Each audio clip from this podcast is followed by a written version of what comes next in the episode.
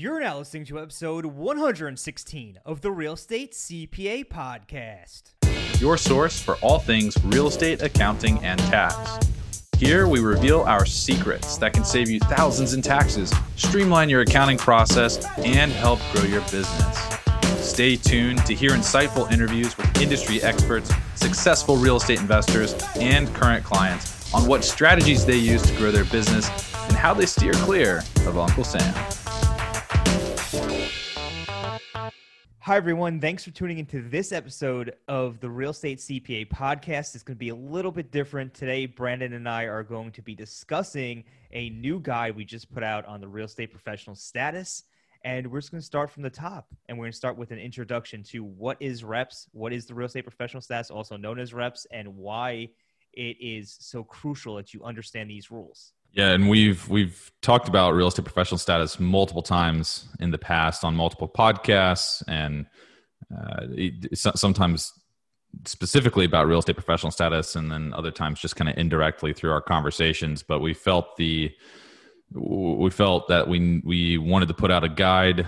Uh, it's twelve thousand words. It is definitely not light bedtime reading by any means. uh, but we felt that it was necessary because we've seen over the years a lot of inconsistency related to uh, the information that's out there on real estate professional status, as well as advice that tax advisors provide their clients with on real estate professional status. And as we've grown in our expertise on Section 469 and really anything real estate tax related, we've started to identify those inconsistencies more and more and more. Uh, so what, what we wanted to do is create this guide to kind of set the expectation of what it actually takes to qualify as real estate professional status or for for real estate professional status.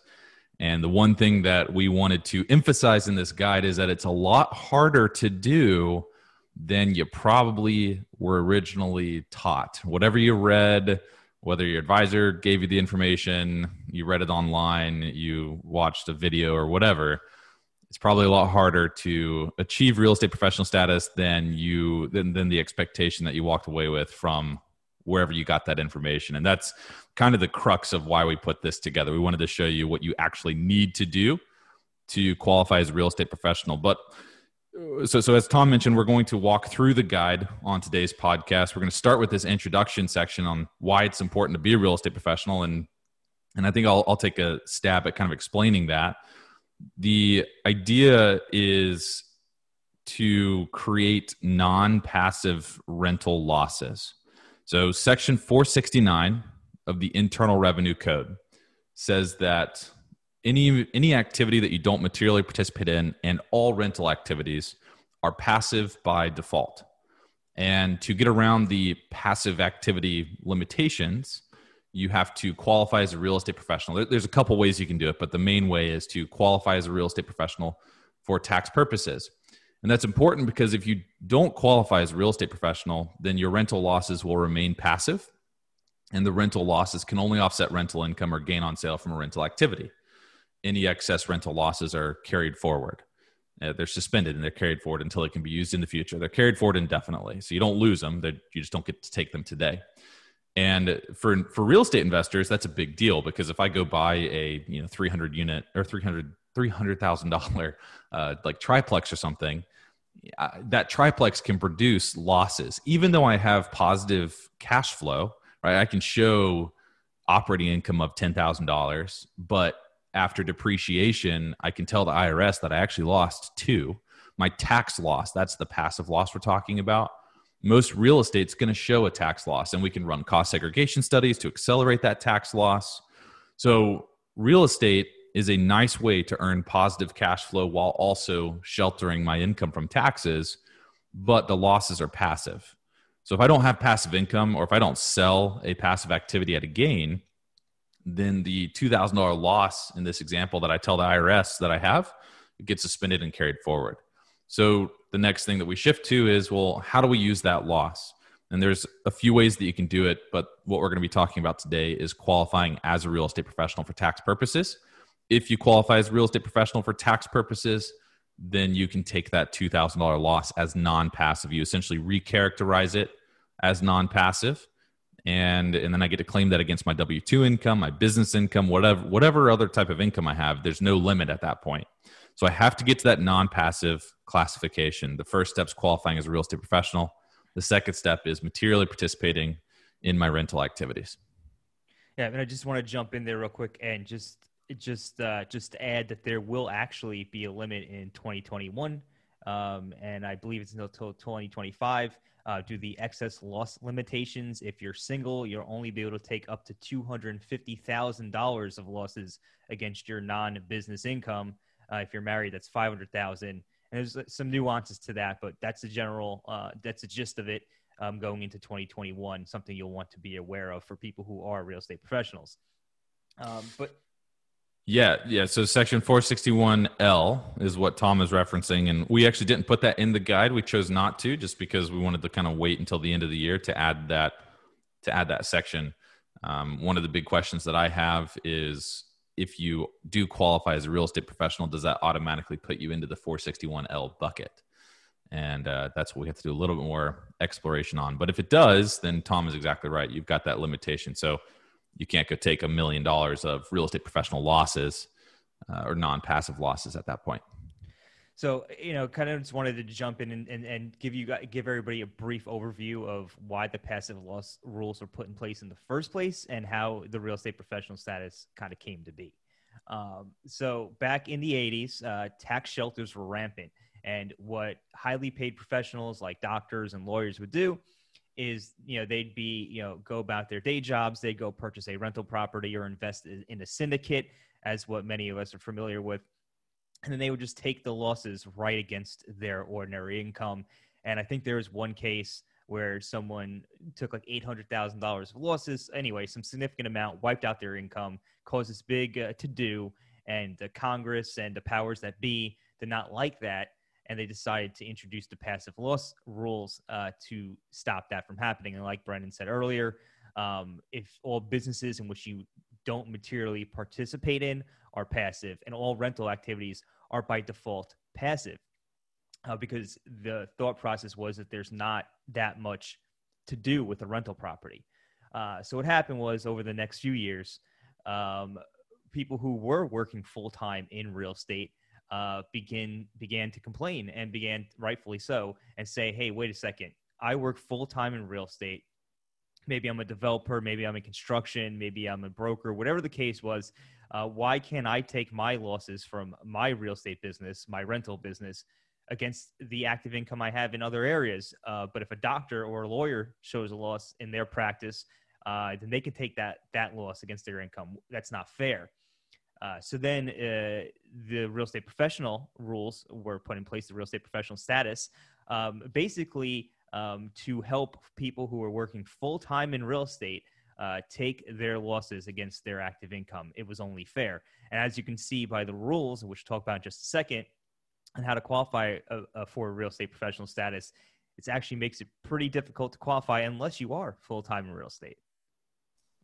Yeah, and again, just to kind of emphasize the whole point of qualifying as a real estate professional eh, today is to make your rental losses non-passive. And if you can achieve that non-passive status, then what you can do is go on an acquisition spree and you can cost segregate the properties that you're acquiring. So I could buy a $1 million, you know, 20 unit apartment complex I can run a cost segregation study on it. And thanks to the 2017 Tax Cuts and Jobs Act, I can now 100% depreciate probably 20 to 30% of the acquisition price. So we're talking about a two to $300,000 first year bonus depreciation deduction, which is going to create a two to $300,000 loss. The question is, is that loss passive or non-passive? If I qualify as a real estate professional for tax purposes, and if I materially participate in my activities, or my rental activities, then that's a non-passive loss. And if I can take a two hundred thousand dollar non-passive loss against my other income streams, I'm probably looking at saving seventy, eighty, ninety thousand dollars in taxes between federal and state. Unless you're in California, because they don't conform to real estate professional status. but everybody, everybody else, that's kind of what you're looking at. So the economics are really good. I mean, we're talking about you know an eighty thousand dollar payday on a million dollar uh, acquisition, which is nice. But you have to you have to do it right. It's the it's a highly litigated area of the tax code. There's hundreds of court cases on this where people have not done it right. And we're going to go through some of those uh, a little bit later on. And like Tom said, you have to actually be participating in real estate. The whole, the number one thing that you should take away up to this point of the podcast is that the whole reason that real estate professional status was added into the code, right? So real estate professional status was added into the code after the passive activity loss limits were implemented. This is a few years after real estate professional status is added in to help people that are already in real estate full time take their rental losses. It was not intended to help people that are high income earners in non real estate businesses or activities game the system. So it's not intended to game the system. You have to actually be in real estate. And that is what trips a lot of people up. And that's what trips a lot of the advisors that we've talked to up as well. Yeah, one thing I was throwing there, the best way to look at it is if you want to become a real estate professional, then you should become a real estate professional. You have to actually assume the role. It's uh, sometimes it's a lifestyle shift, sometimes it's a business or investment strategy shift, but uh, you do have to become that real estate professional. Yeah, we, we've seen a lot of mistakes and a lot of questionable things, which we'll talk about in a little bit. Uh, but you do have to become the real estate professional. Otherwise, you, you're going to lose in tax court. Tax, the IRS, the auditors, tax court, they're, they're all trying to assess credibility.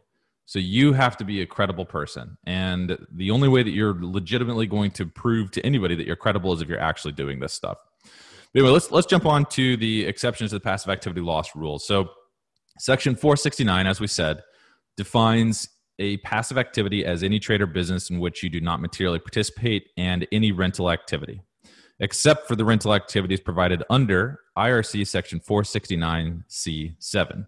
Now we're not going to talk about the the there's there's multiple ways that you can avoid the passive activity loss rules. One on entire disposition, two if you're earning less than $100,000 and then and then also between 100 and $150,000. We're not going to talk about those two exceptions. We're just going to focus on qualifying as a real estate professional today uh, because that is section 469C7. Before we dive into real estate professional status specifics, I want to briefly touch on short term rentals. If you, when I say short term rentals, I mean Airbnb or VRBO type properties. If you own an Airbnb or VRBO property and you rent the property out, and it doesn't have to be Airbnb or VRBO, if you rent the property out for seven days or less on average per tenant, you do not have a rental activity under section 469 of the code. This is documented in Treas Reg section 1469 1TE3 2 cap A. So you do not have a rental activity under section 469 of the code. Remember, section 469 says if you don't materially participate in a trade or business activity, then it's passive, and all rentals are passive. So if we don't have a rental under section 469 of the code because we've rented it seven days or less, then we're only looking at that first option, right? The material participate option.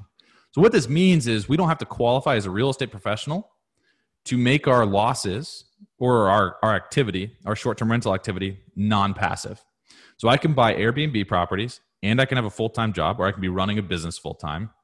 I can buy these Airbnb properties, rent them out seven days or less per tenant on average and I can have a non passive activity as long as I materially participate in the activity. And we're going to touch on material participation in a second. But the key point here is you can take your rental losses, quote unquote rental losses, as non passive against your income without qualifying as a real estate professional as long as you are running short term rentals. The next question I probably I typically get is Is this a Schedule C or Schedule E activity? It's only going to be on Schedule C if you provide substantial services to your tenants while they stay at the property. Otherwise, it's on Schedule E. So if you are turning the property over and you're you're cleaning it up, you're cleaning it up after the tenant's out, those are not substantial services. Substantial services are like showing, I, rent your property. You show up every day with breakfast. You're touring me around. You're giving me hiking tours and boating tours, and you're cleaning my sheets. That's substantial services while I stay at your property. But if you're doing that, if you're cleaning it after I leave, that's not substantial. So that's a Schedule E activity then. So you can be on Schedule E, you can have non passive losses, uh, really best of both worlds. So, critical point if you have a short term rental, you you do not have a rental activity under Section 469. All we're looking at now is do you materially participate in your activity to make it non passive? Another critical point is if you do have a short term rental that is excluded from the definition of a rental activity, you also can't count the hours that you spend in your short term rental activity towards real estate professional status. It's a huge point of confusion that we see. Uh, and that we just want to make that clear. There's several court cases that we document in the guide uh, that that will explain this further. So you, if I have a short-term rental and I spend 300 hours on it, I cannot use those 300 hours towards real estate professional status. All right. So with that being said, we now understand that short-term rentals are not going to help you qualify as a real estate professional. So the, now, now the next question is, what will help you qualify as a real estate professional? So there are two parts of the real estate professional status test that you must meet in order to take losses like, from your rental properties against your other income. And the first one is that you spend at least 750 hours in a real property trade or business. And we'll go over what those are in just a moment. And more than half of your total working hours must be spent in a real property trade or business.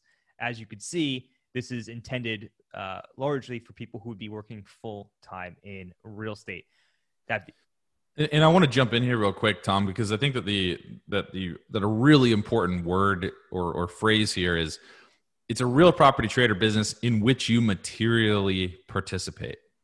We we've seen some confusion around people thinking that they need 500 material participation hours and then the remaining 250 can be of anything else. And we're going to go over this in a second, but there's no such thing as anything else.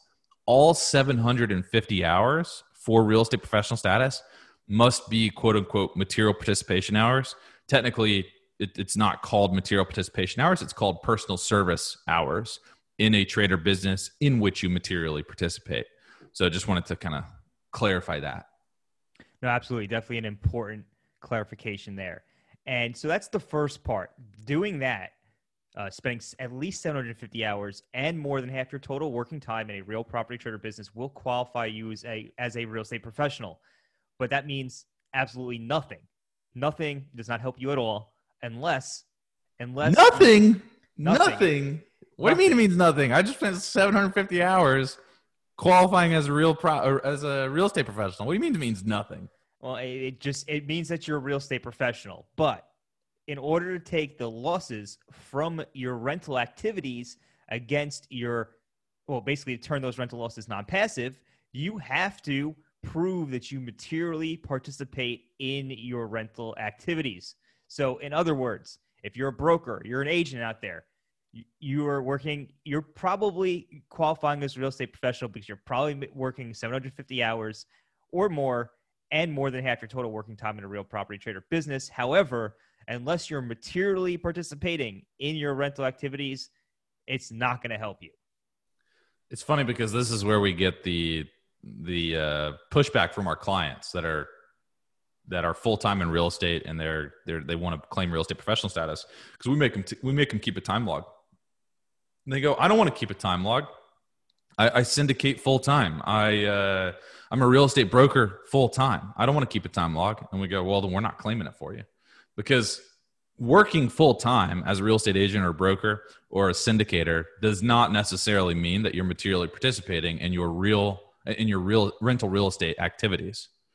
And so we need to see the time log because that's ultimately what the IRS is going to ask for. That's what the tax court's going to ask for and uh, it doesn't have to be anything incredible. It can be your, it can be a Google Calendar, but there's got to be something substantial. And this is where we get a lot of the pushback. Um, and t- typically, once we explain it to people, they're totally fine. But yeah, but we make our uh, our, our folks that are even full time in real estate keep that time log. absolutely, absolutely, very important. So one thing I want to touch on is what is a real property trade or business. So remember, 750 hours and more than half your total working time in a real property trade or business. And this includes, ready? Real estate property development, redevelopment, construction, reconstruction, acquisition, conversion, rental operation, management, leasing, or brokerage. So if you're in one of those trades or businesses, that will count. That will basically help you qualify as a real estate professional. Now, that is or multiple or, or, or multiple trades or businesses. Like I could be a uh, I could be on the acquisition side, I could be in management, I could be leasing and brokering, and I can combine all my hours of all my participation hours together for the purposes of meeting the 750 hour test and the greater than half your time test. Absolutely, absolutely, and this is where the confusion comes in for some of those people who are full time in real estate. You could you could be working in any of those businesses, as Brandon had said before, but unless you're materially participating in your rental activities, it's not going to matter. So that's a tough thing to explain to somebody too.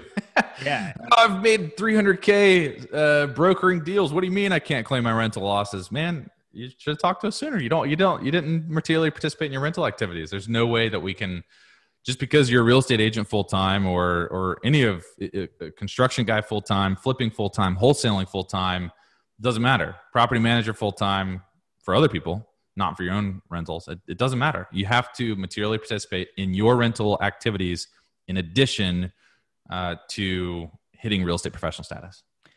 One hundred percent. So let's just play out the scenario real quick. So you're you're you're you're a real estate professional who spent 750 hours in a real property trade or business, right? Um, and more than half your total working time. Now, what is the, how do you prove that you materially participated in your rental activities? There are seven tests that are all in the guide, but we're only going to focus on three today because those three are generally the only ones that are going to matter for a large majority of people out there. The first one is that you spend at least 500 hours on your rental activities. That's 500 hours. If you average it out, it comes out to be roughly 10 hours per week. That's one way to get there. Uh, the second way to get there is you do substantially everything for the activity, meaning you self manage and really no one else helps you. You're you're what one person show. Uh, the third option is that you spend at least 100 hours on the activity and no one other individual spends more time than you.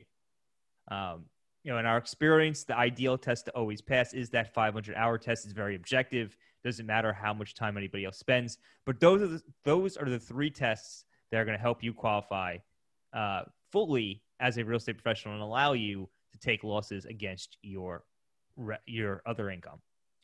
Yeah, and so the, the that second test of completing substantially all of the activity, if you're self managing your portfolio, and you're doing a lot of the repairs yourself, uh, and you're collecting the rents yourself, coordinating with tenants yourself, then you are completing substantially all the activities. So you don't have to get 500 hours in, to to materially participate in your rental activities. And you still have to get 750 hours to qualify as a real estate professional. But there have been tax court cases. There was a tax court case where a guy had 64 hours of material participation and and he completed substantially all the activity in those 64 hours during the year and he was deemed to have materially participated in his rental activities. So it can be done. It's just that you have to do it all yourself. And and actually this is something that we run into with partnerships every once in a while too. You know if tom and i are partners on a real estate venture and we are both trying to materially participate in the partnership's activities if i spend you know 50 hours and tom spends another 50 hours then the substantially all test goes out the window right? So then now we're looking at the the next test test number three which is more than 100 hours uh, 100 hours and more than anybody else.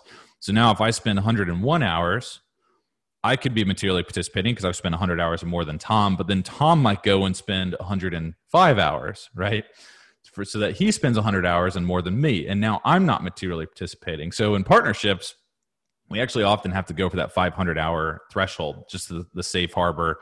If you hit 500 hours, then, then you get it and you're done.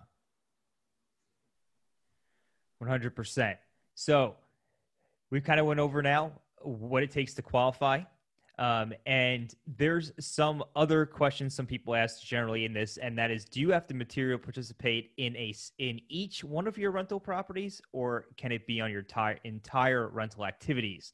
And the short answer to that question is that you can make a grouping election that's only available to real estate professionals to treat your rental all your rental activities as one activity for the purposes of this material participation test. So essentially, you can take your entire rental business and you only have to basically meet these tests on the entire portfolio of your rentals and not on a test by test basis uh, on a rental by rental basis although you could if you wanted to theoretically do that um, there are there are significant risks so this, so this is reg section 1469-9 Uh, we call it the nine election as a result. And there are risks of making this grouping election. When you make the grouping election, like Tom said, you do automatically group in all of your rental activities into one big rental activity. Any rental activity that you add in the future automatically gets grouped into it. But also, when you sell rental activities later, you can't necessarily take previously suspended passive losses against the gain because you have to dispose of substantially all of the activity and the activity is your grouped rentals. So if I have 10 rentals in, activ- in an activity, I have to dispose of substantially all of it, which could easily be eight, nine, or even 10 rentals for me to take my previously suspended passive losses. So the main caveat here is don't do this alone. Make sure that you work with the CPA and uh, and analyze those previously suspended passive losses to determine what the risk is uh, of making this nine election. Absolutely. Great to point out there. Definitely not something you want to be doing on your own. so, um, next question we usually get, and this is usually where a lot of people try to uh, play around, which uh, we which which is hard to do, and that is, can you qualify as a real estate professional while working a full time or part time job? And the answer to that question is, of course, it depends. But generally speaking, if you're working a full time job, that's the IRS generally looks at that as 200, 2,080 hours, maybe 2,000 hours per year. And it is nearly impossible, um, and as it's been proven by tax court cases, that it's nearly impossible to qualify as a real estate professional if you work a full time job that's not a real property trade or business. There's only been one tax court case in which the taxpayer had to go through extensive um, basically uh, what's the word I'm looking for in here? Basically, I jumped through a lot of hoops to prove that he was a full time real estate. Uh, he basically was a real estate professional while working a full time job. But it is easier to prove this or to qualify if you are working part time. Well, that I think are you are you talking about Miller versus Commissioner, the boat pilot? Yeah, that's the one where where he was working full time or yeah. Right. Where- well, yeah. So he he was employed full time, and I'm doing air quotes right now uh, for everybody listening. But he was employed full time, but his actual working hours uh, as a boat pilot were less than a thousand, which is what allowed him to to substantiate real estate professional status. So that's the thing. It's like if you there have been a lot of people that have tried that have legitimately worked full time hours. Uh, a lot of people that have tried to also say that they work more in real estate than they do their full time W 2 job hours. Um, and every single one has lost. And what we what we tell folks is, hey, look, it's not impossible. Nothing's impossible. We're optimists, but it, it's it's next to impossible to say that you worked a full time job and you spent more time in real estate than you did anywhere else. Uh, there there is a tax court case, Penley versus Commissioner, where the full time job for the taxpayer amounted to 2,194 hours. And this is in the guide. So it's, it's, it's one that we talk about in the guide. Uh, the taxpayer claimed that they spent an additional 2,520 real estate professional hours for a total of 4,714 hours during the year. That's 4,714 working hours during the year. And that translates to 90 hour work weeks 13 hour days and it also assumes absolutely no vacation sick days or holiday days. So that's spread out over 365 days. And you know like I, i'm an entrepreneur and i have definitely spent 90 100 hour weeks. I'm, I'm sure that people listening go well that's part of the job right? Like I'm a, I'm a physician and physicians spend insane hours or i'm an investment banker and we spend insane hours. But the question is do you do that every single day for 365 days straight? And maybe you do which is why I say it's not impossible. it's just next to impossible. And the problem is, you don't have to convince me. You don't have to convince even the IRS. You have to convince the tax court. The IRS is going to tell you that you lose no matter what. And they're just going to say, no, no, no, that's impossible. And they're going to try to discredit you. So you've got to convince a tax court judge. And you got to hope that the judge believes that you can actually work 13 hour days. So that's the thing that that's why the the working full time just typically is not going to fly. Most most people understand that that's just not sustainable, and also you have to have a really large portfolio to justify working 40 hour work weeks on your real estate. I mean, it's got to be a really large portfolio, or it's got to be some insane rehab project that demands your full time and attention. Uh, it, it's, it's that's going to be a pretty big undertaking. Yeah, and it's important to point out something that you know we see a lot throughout the tax court cases is that the tax court they're looking for credibility, right? Uh, and that's something that you also have to take into account. Um, is your story credible? And there's been a number of tax court cases where they found that uh, the taxpayer in question's story or you know log, whatever the case was, was just simply not credible. The entire case got pretty much you know thrown out at that point and oh not thrown out i mean but it was pretty much the verdict was you don't qualify as a real estate professional your story's not credible and you're out of here. Um, so this is just something that you know you have to take very seriously. Um, it's not something you could just go and fudge around. I know there's one tax court case i think where someone spent 54 56 hours fixing a toilet and that's not going to happen. It's not credible. That's not credible. It's just not it would probably take me 56 hours to fix a toilet, though. I think my wife can attest to that. Well, I mean, I mean, it's, it's yeah, I mean, it, it's certainly possible, but I mean, there was other things in that particular tax court case too that kind of just didn't add up. So the, the bottom yeah. line here is it's got to be credible, credible. It's got to be reasonable. It's got to be believable, right? Um, you know, it, it just you don't want to play around with that. Yeah, we, we have some funny funny things such as the 56 hour toilet uh, construction. We, we, have got some funny things that we'll talk about here in a few minutes in terms of credibility. But re- real quick on the part time versus full time. So there have been a couple tax court cases. If you if you do legitimately work a part time job, uh, perhaps you have a 10, 20, 30 hour shift. And, uh, and it's all about the hours you spend, right? It's not about how much money you make. You can you can make a million dollars a year and only work ten hours a week, and still be able to qualify as a real estate professional because you spend more time in real estate than you do on your ten hour a week million dollar a year job, even though that would be pretty sweet uh, if if those jobs exist. But uh, the, the, the, you can do it. So the Miller versus commissioner was what we just talked about. The boat pilot, he was quote unquote full time, but he didn't actually uh, he didn't actually work full time. There was another tax court case, Escalante versus Commissioner, where the taxpayer was a school teacher and the taxpayer basically logged the the working hours at school as being only opening to closing bell. And and you would think at, at first, oh, a school teacher is going to going to be able to satisfy this because they get summers off, right? Relatively lighter schedule compared to most full time employees. But because they only work, they only logged opening to closing bell. They didn't log any of the grading papers, any of the traveling for training and conferences that the teacher had to go to. To Tom's point, the tax court deemed them to not be credible and basically threw their time log out. So it's just important to understand that if you're going if you are working a part-time job or a full-time job if you really want to go for it uh, you need to log your legitimate hours at your job. There's another tax court case where the taxpayer um, his timesheets for his day job amounted to like 1900 hours but then he told the tax court case he testified that he actually only worked 1600 hours. And so that guy is he lying to the tax court or is he lying to his employer uh, either way not a place that you want to be but the point is is that you need to be religious about logging your time if you're working a part-time or a full-time job because the irs will come after you. I would expect an audit. They will come after you and you're going to have to prove that you are a credible person.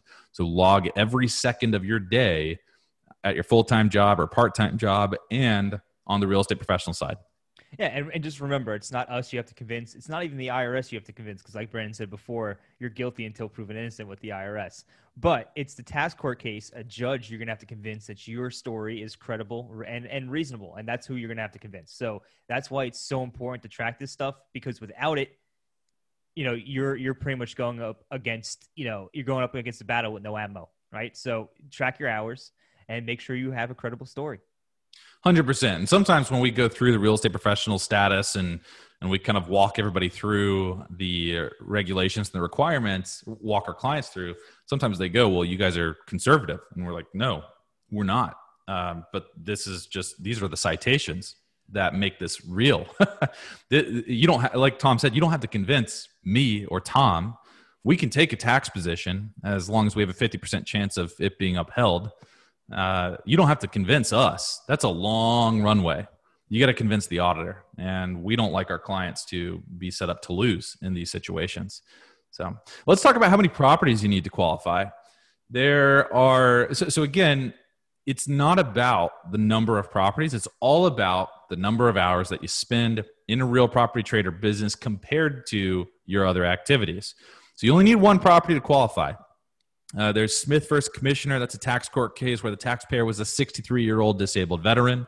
He had no other job due to being disabled, and he took care of his one three unit property, made himself available 24 uh, 7.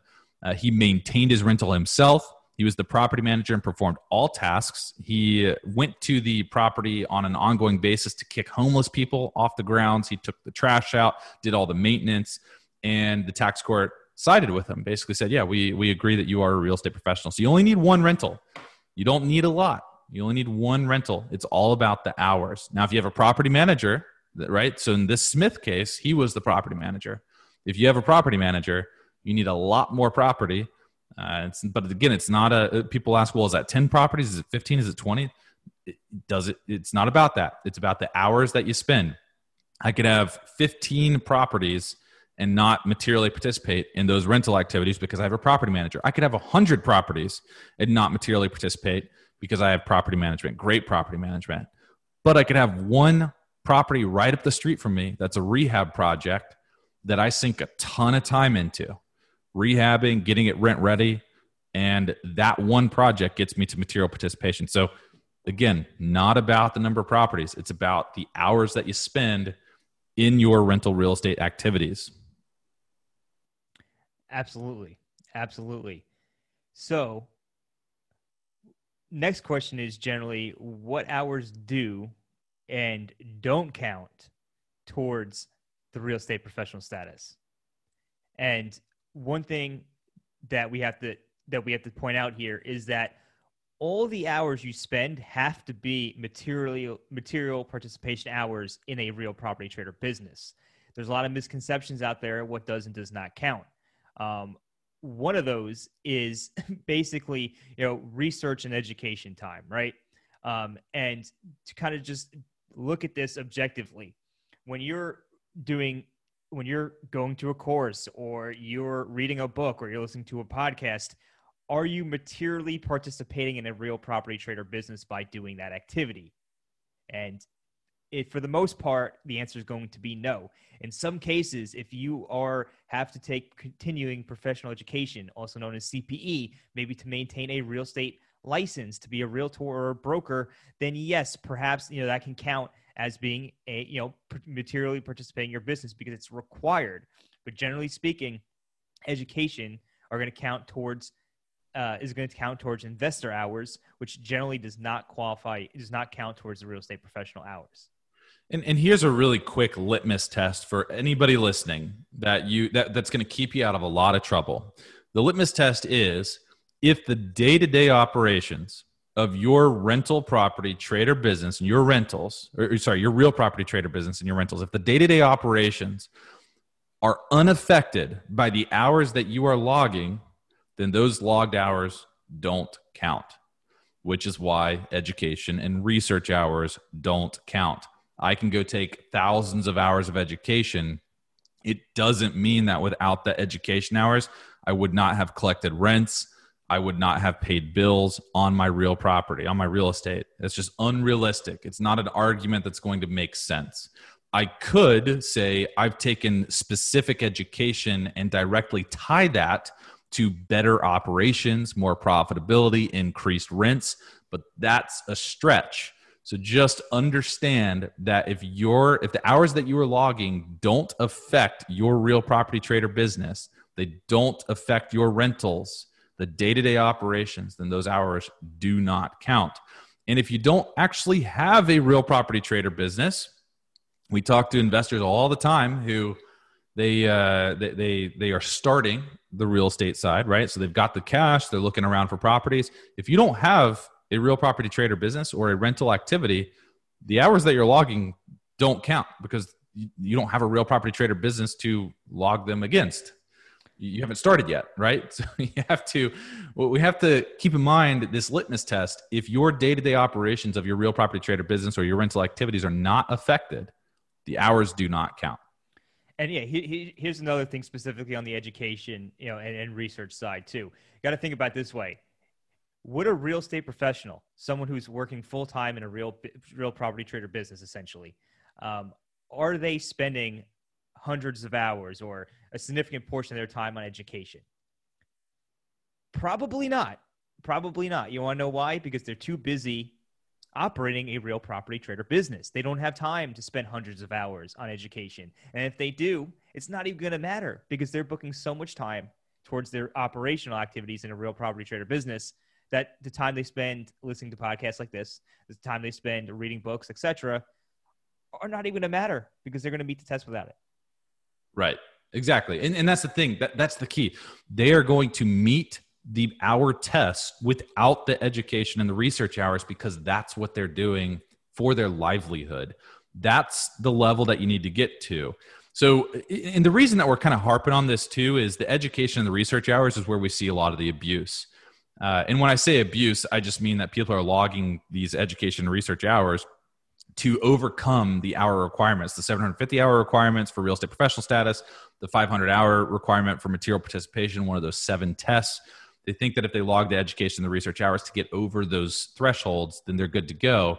But you just you, you have to understand that those hours do not affect the day-to-day operations of your rentals. They are not personal service hours. They are investor level hours you are logging those hours to specifically avoid the passive activity loss limitations uh, which the which uh, there's a specific code section. If I can find it, I will. It's it's temp reg section uh, one point uh, four six nine dash five T F two I cap B, which states that one of the principal purposes for performance such uh, of such work to avoid the disallowance under section 469 and the regulations thereunder of any loss or credit from such activity basically will not count towards the real estate professional status. Yeah. So to to translate, if you're logging hours to get over the passive activity loss limitations and those hours again do not affect the day-to-day operations of your rentals, then that section of the code is going to say too bad those hours don't count. And that's what the IRS is going to rely on when they audit you. That is pulled that's in the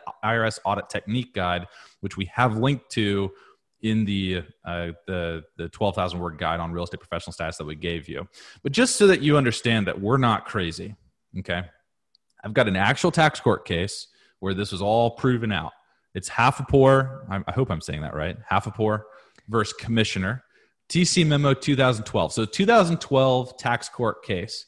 Here's a, here's the here's a quote from the ruling. The taxpayer lost. Okay, so the tax court ruled that the taxpayer was not a real estate professional for tax purposes. And here's a quote Most of the petitioner's real estate activities in 2006 consisted of researching potential investment properties throughout the United States. Ongoing involvement consisted mainly of approving rent prices and tenants. We are not persuaded that Ms. Prang spent more than one half of her personal services in a real property trade or business. Additionally, if you read that court case, you'll also see that the taxpayer logged a significant amount of time attending classes and seminars on real estate investing and traveling to those classes and seminars. All of that was basically disallowed by the tax court.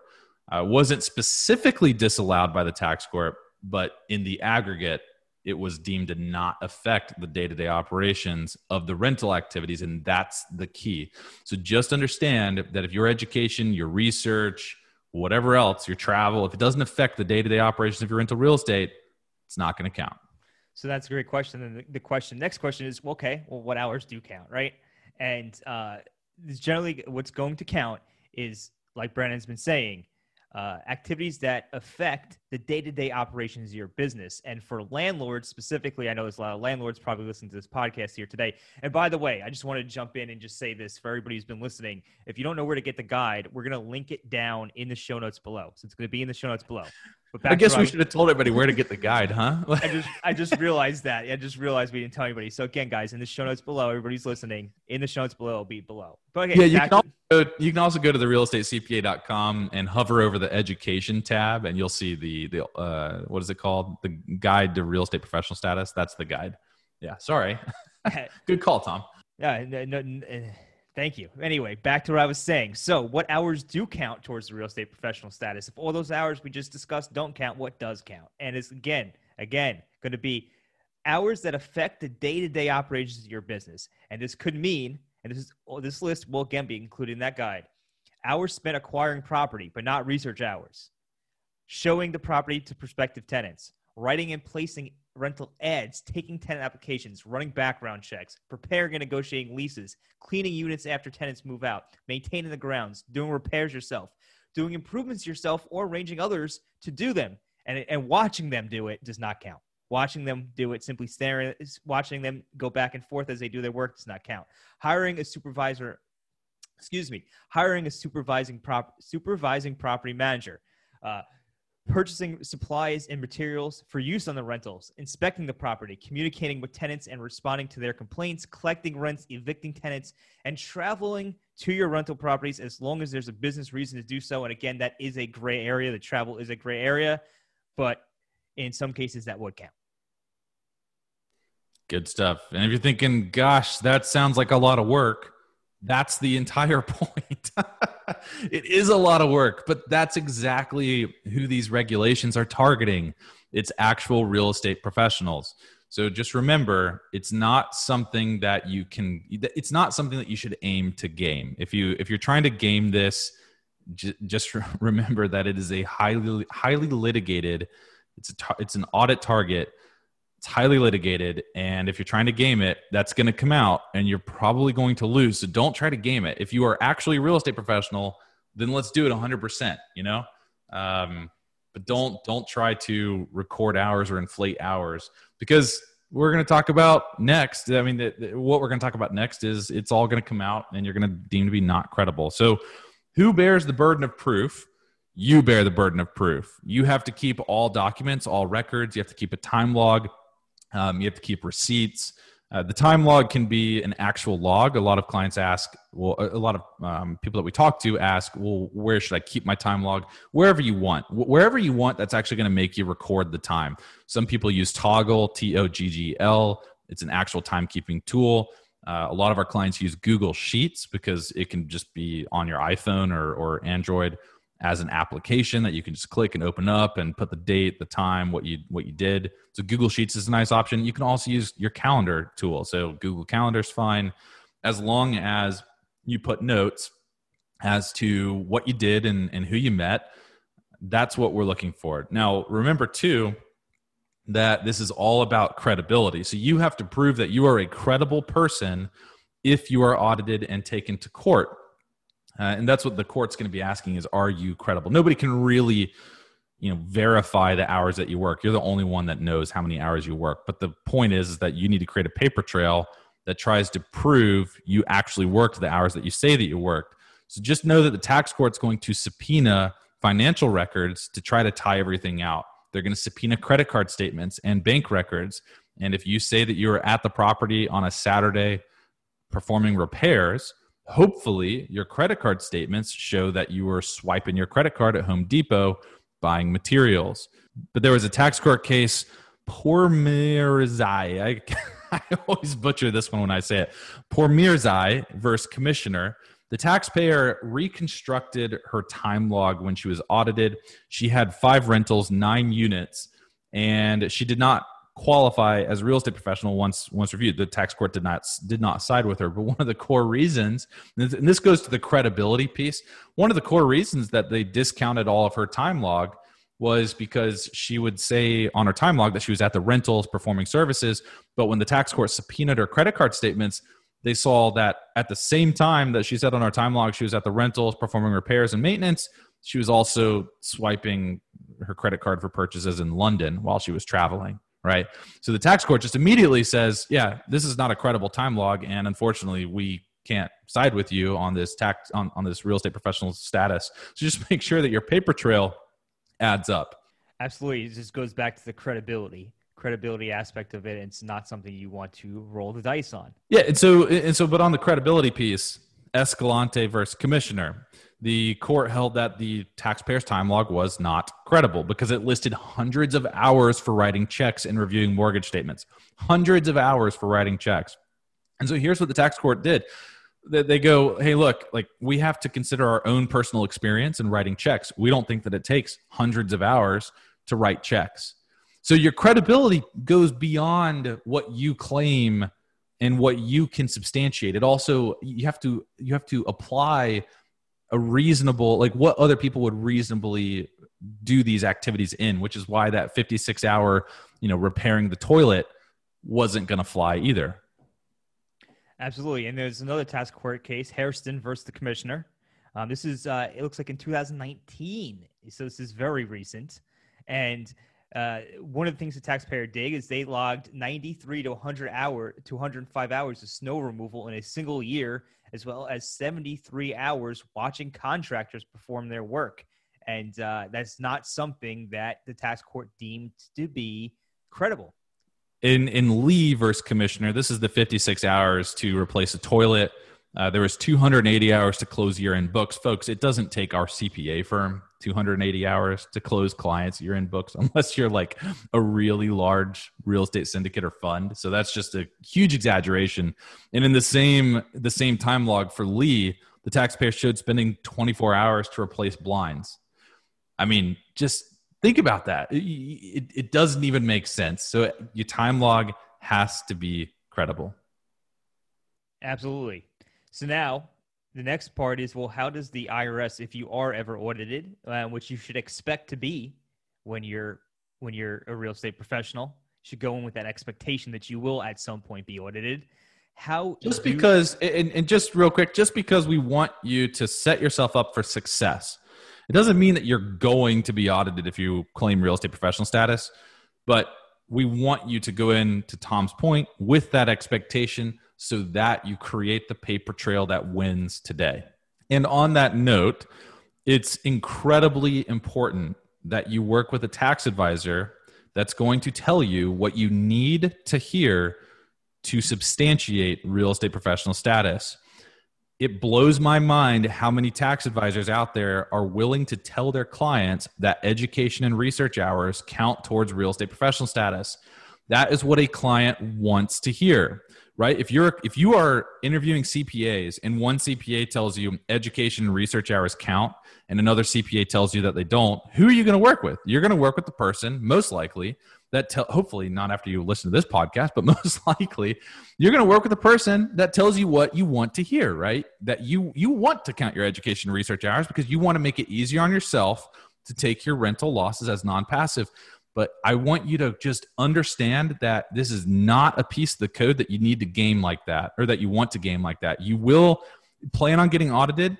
If you get audited those education research hours are going to get kicked out. So you need to you need to work with somebody that's willing to step up and tell you what you need to hear to win audits. And what you need to hear is that this stuff is serious, it's highly litigated, and you need to be an actual real estate professional performing actual services in order to hit this. I just wanted to throw in there. I just before we go through this audit stuff in a little bit more detail, I just found something that I always found after reading through a lot of these tax court cases. How many real estate, how many there there's not many real estate court case of uh, these court cases where people were clearly a real estate professional. Like I've never seen one where it's like, duh, this person's obviously a real estate professional. It's always the people who are on the border who are trying to, you know, who are maybe just going to skate by by being a real estate professional. That's how it's a big tax court. I've not seen a tax court case. Maybe Brandon has. I've not seen one where I was like, "Whoa, this person's a real estate professional. Why? Why are we even discussing this? Because it doesn't happen." Well, and that's a great point, Tom. I mean, the the people that legitimately are real estate professionals, they don't end up in tax court because they are legitimately real estate professionals, and the IRS is not going to spend their time and money on prosecuting somebody that they legitimately believe to be a real estate professional to begin with. So if if you yeah i mean that's just a great great point tom. Great point. So kind of touching on the audit technique guide the irs is going to hone in on material participation. So they're going to be looking for do you have a property manager? If you do have a property manager on your rentals it's going to be really difficult for you to materially participate because rental activity this is the this is coming from the irs audit technique guide. Rental activities by nature normally do not require significant day to day involvement. They're not time intensive. Most taxpayers using any outside management, uh, the only material participation test available to them is 500 hours, and they're not going to be able to hit that. because of the outside management. They're just not materially participating. Uh, in many circumstances, an individual rental activity will not require 500 hours of participation, nor will a taxpayer have sufficient time available to spend 500 hours on each individual rental real estate activity. Now, again, this is coming from the IRS Audit Technique Guide. The Audit Technique Guide is what the IRS hands to its field auditors uh, to kind of set the stage for the audit. So, this is prefacing everything. So, they're going in with this understanding that your rentals are passive and that you don't actually have to spend a lot of time managing those rentals. So you have a huge burden, a huge threshold to overcome. And so when they examine your participation, they're going to be questioning the time spent in all activities. They're going to question personal, business, civic, family, hobbies. Uh, they're going to closely examine your documentation of time utilized for material participation in, in each of those activities. So track all of your time. They're going to look for time spent by others in the activity. So, commissions, management fees, expenses for cleaning, maintenance, repairs. They're going to be looking at your profit and loss statement for these types of expenses so that they can try to allocate some time to property management or to leasing or to cleaning and maintenance. Uh, they're going to look at your day to day involvement in specific hours. Uh, they're going to request a time log. They're going to request a copy of any management agreement that you might have if your management agreement says that the managers are doing everything, well, you've pretty much just lost your case, right? Uh, so, so you have to kind of take all of this in into account. Um, they're going to verify that one spouse meets both the 750 and the real and the greater than half your time test for real estate professional status on their own. So one spouse has to meet the 750 hours and more than half the time on their own. For for purposes of material participation, spouses can count each other's hours, but not for real estate professional status uh, purposes uh, in and of itself. One spouse has to hit it on their own.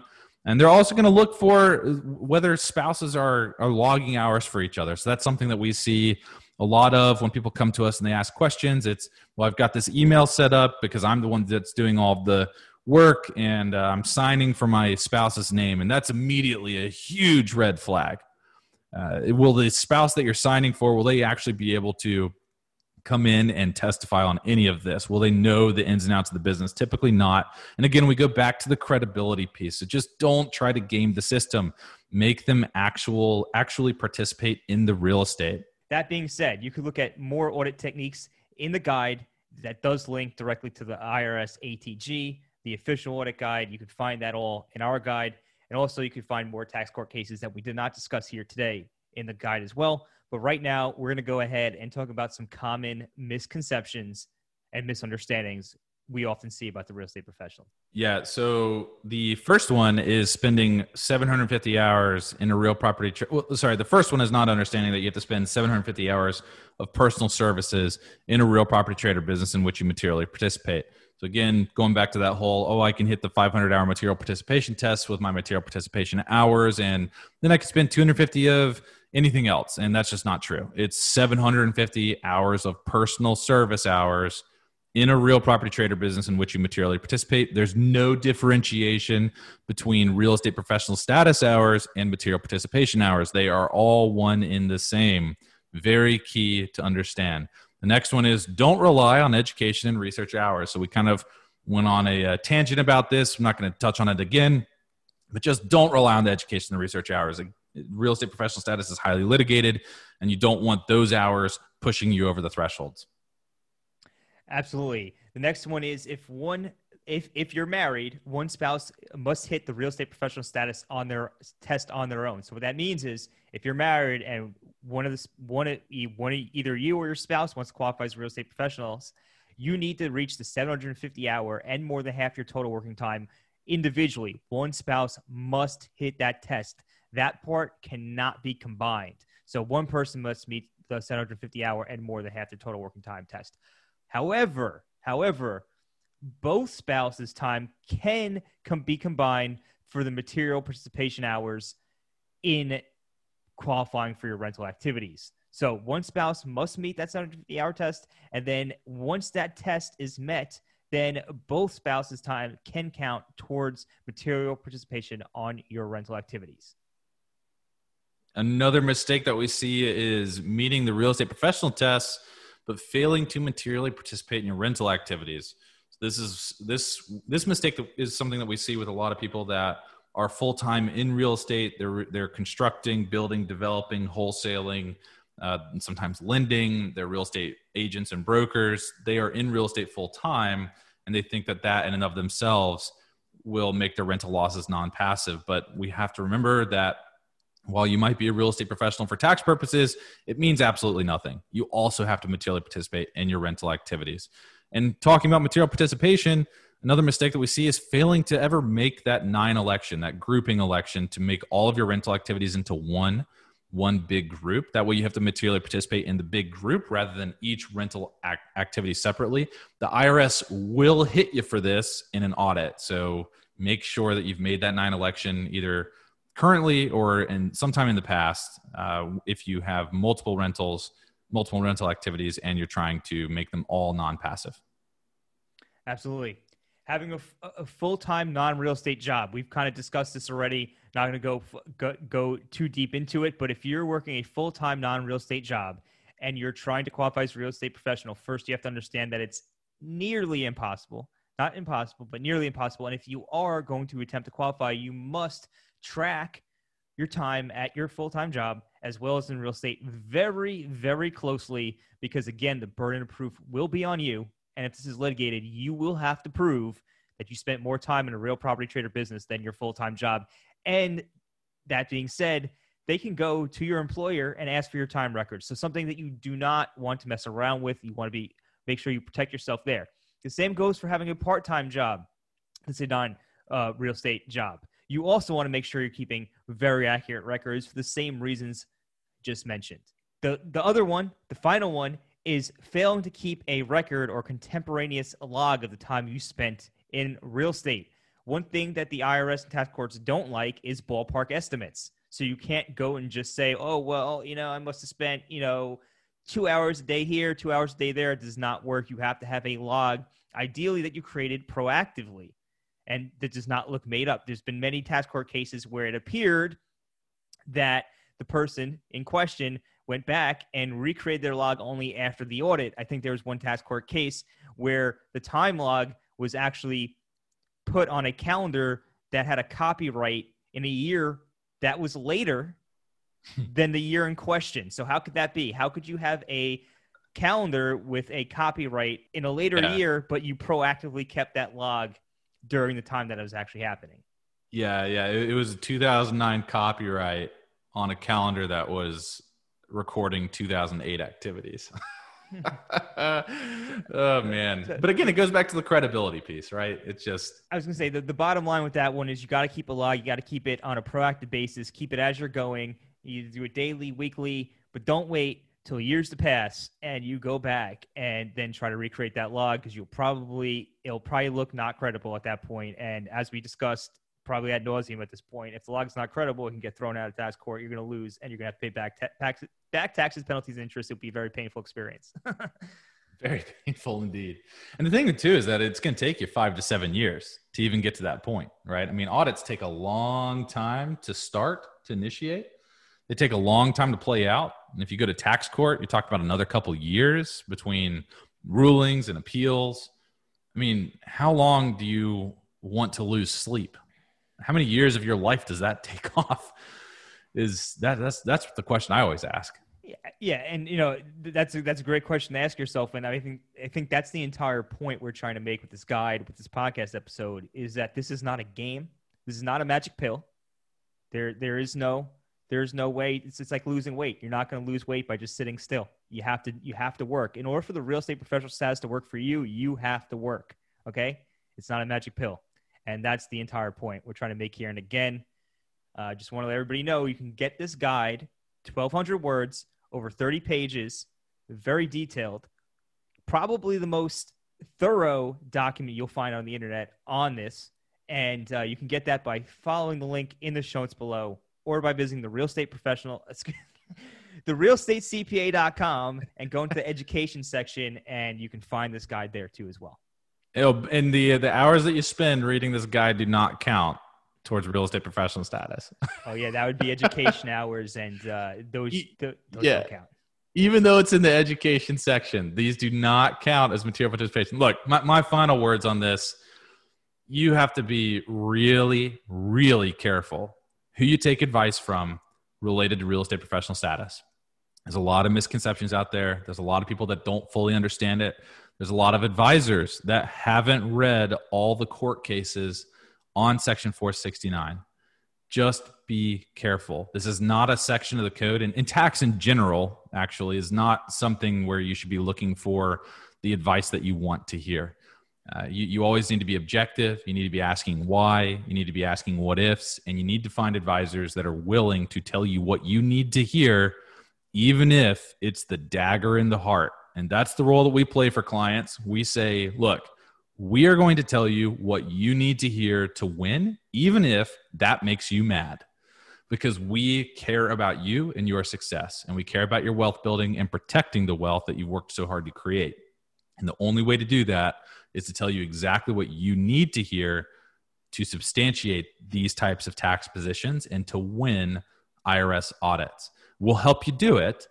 We are very much optimistic, uh, even though this whole podcast might, might sound pessimistic. We are very much optimists. We just, we have, especially as it pertains to real estate professional status, we often find that we have to reset expectations at the beginning. We have to be the dagger in the heart for a lot of people. Um, and and help them understand exactly how they can qualify for real estate professional status.